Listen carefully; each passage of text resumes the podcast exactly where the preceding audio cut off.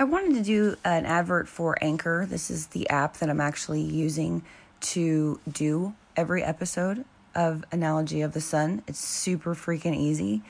Uh, it's also free. So, couldn't get any better than that. If I can use this and I'm able to like put stuff on Spotify and all that, then you definitely can. If you've ever thought of just having a podcast for fun, like what I'm doing, then I would definitely suggest that you download Anchor now and they actually will upload it to Spotify, Apple Podcasts, and things of that nature, or those type of apps for you. Again, it's completely free. There's no minimum listenership that you have to have. Everything you need in one place to make a podcast. It is amazing. So if you've ever thought about having a podcast at all, just for fun, or possibly to add to your work or your business, then please go ahead and download Anchor today.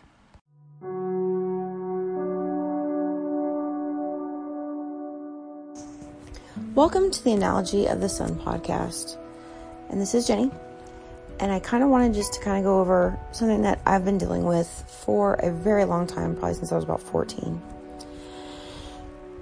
Most women will understand this because it's 1 in 10, endometriosis, and also, let's just say PCOS as well.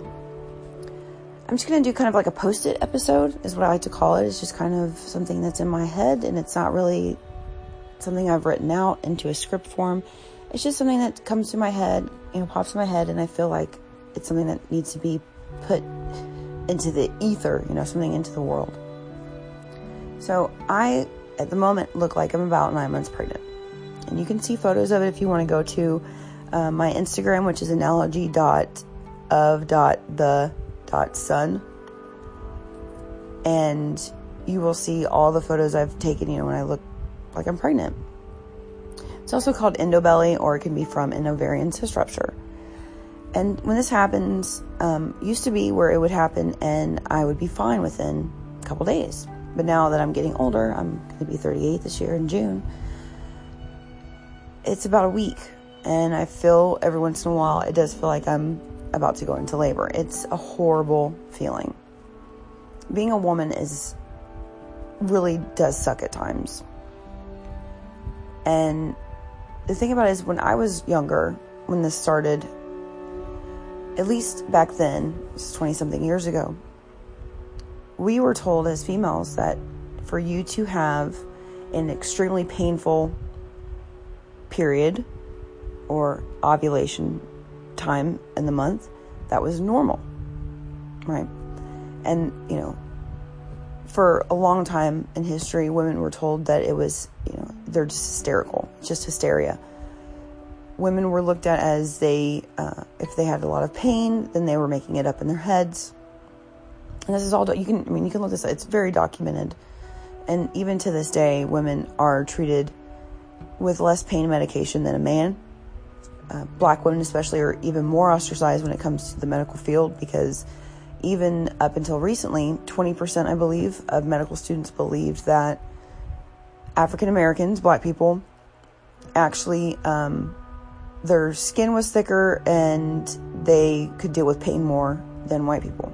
That's 20%. That's even like in, within the last year or two when they've actually surveyed medical students, which is really insane when you think about what, what year we're living in.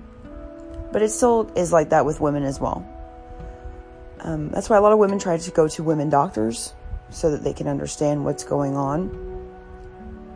But even, I mean, I've dealt with that in my life of, you know, yeah, you look, I look pregnant. It's, this is not normal for my uterus to be enlarged as it is. And they would, you know, second guess my, my pain because you have to say on a scale of one to 10 what your pain is.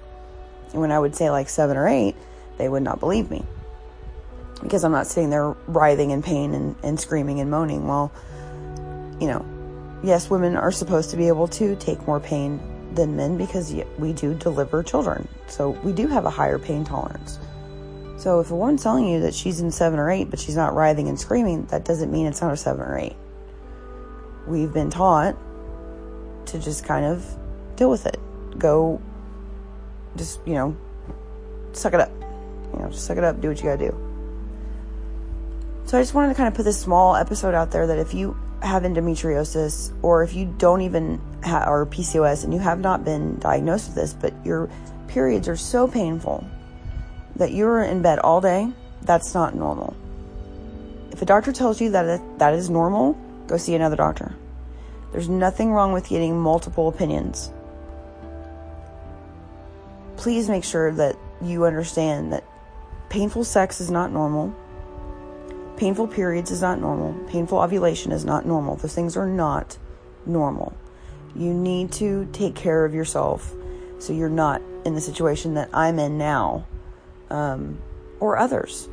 I'm not saying that even if I were to get a hysterectomy, would it even go away? Most likely not. And I've had female doctors tell me, well, because what endometriosis is, is it's scar tissue.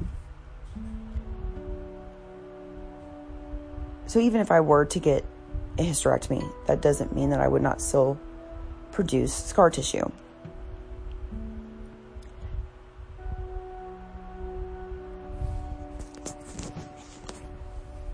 So this is kind of like a PSA for women to please make sure that you're taking care of yourselves and to understand that pain is not a normal product of living.